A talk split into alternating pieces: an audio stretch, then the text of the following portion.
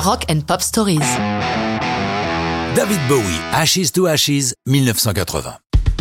Voyez-vous un rapport quelconque entre un film de 1952 sur le conteur Hans Christian Andersen et Ashes to Ashes de David Bowie?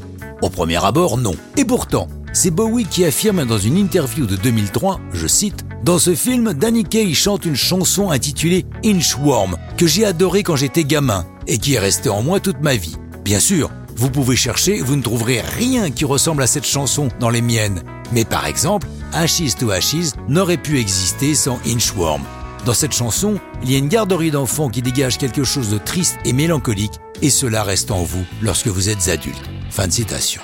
Ashes to Ashes est particulière à plus d'un titre. D'abord parce que Bowie met un point final aux aventures du Major Tom qu'il a laissé dans l'espace depuis Space Oddity en 1969. Son major a rétabli le contact avec le ground control et raconte son bonheur seul dans l'espace, mais au sol, ses remarques passent mal et ceux qui écoutent ses messages pensent qu'il est juste un junkie égaré dans ses rêves.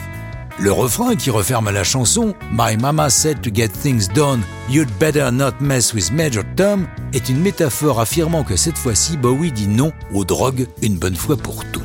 Musicalement, Ashes to Ashes est novatrice avec ses combinaisons compliquées de synthétiseurs, soutenues par une basse funk orchestrée par Chuck Hammer sous la supervision du producteur de toujours, Tony Visconti. Autre particularité de Ashes to Ashes, le clip. Lorsque cette chanson paraît, MTV et autres chaînes musicales n'existent pas encore. Seuls les stars font des vidéos, généralement des extraits de concerts. Bowie, toujours à l'avant-garde, fait réaliser par David Mallet un clip qui coûte 250 000 livres sterling, un record pour l'époque.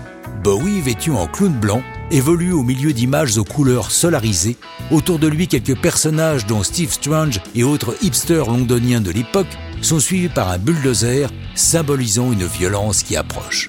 C'est également une manière pour Bowie d'enterrer définitivement tous les personnages créés précédemment. D'autres scènes le montrent vêtu en cosmonaute ou au milieu d'une cellule capitonnée dans la peau du Major Tom. Dès sa sortie en août 1980, Ashes to Ashes est un nouveau très grand succès pour Bowie. Et l'album Scary Monster, qui la contient, est classé 30e parmi les 100 plus grands albums britanniques de tous les temps. Ashes to Ashes, c'est un monument de l'histoire du rock'n'roll.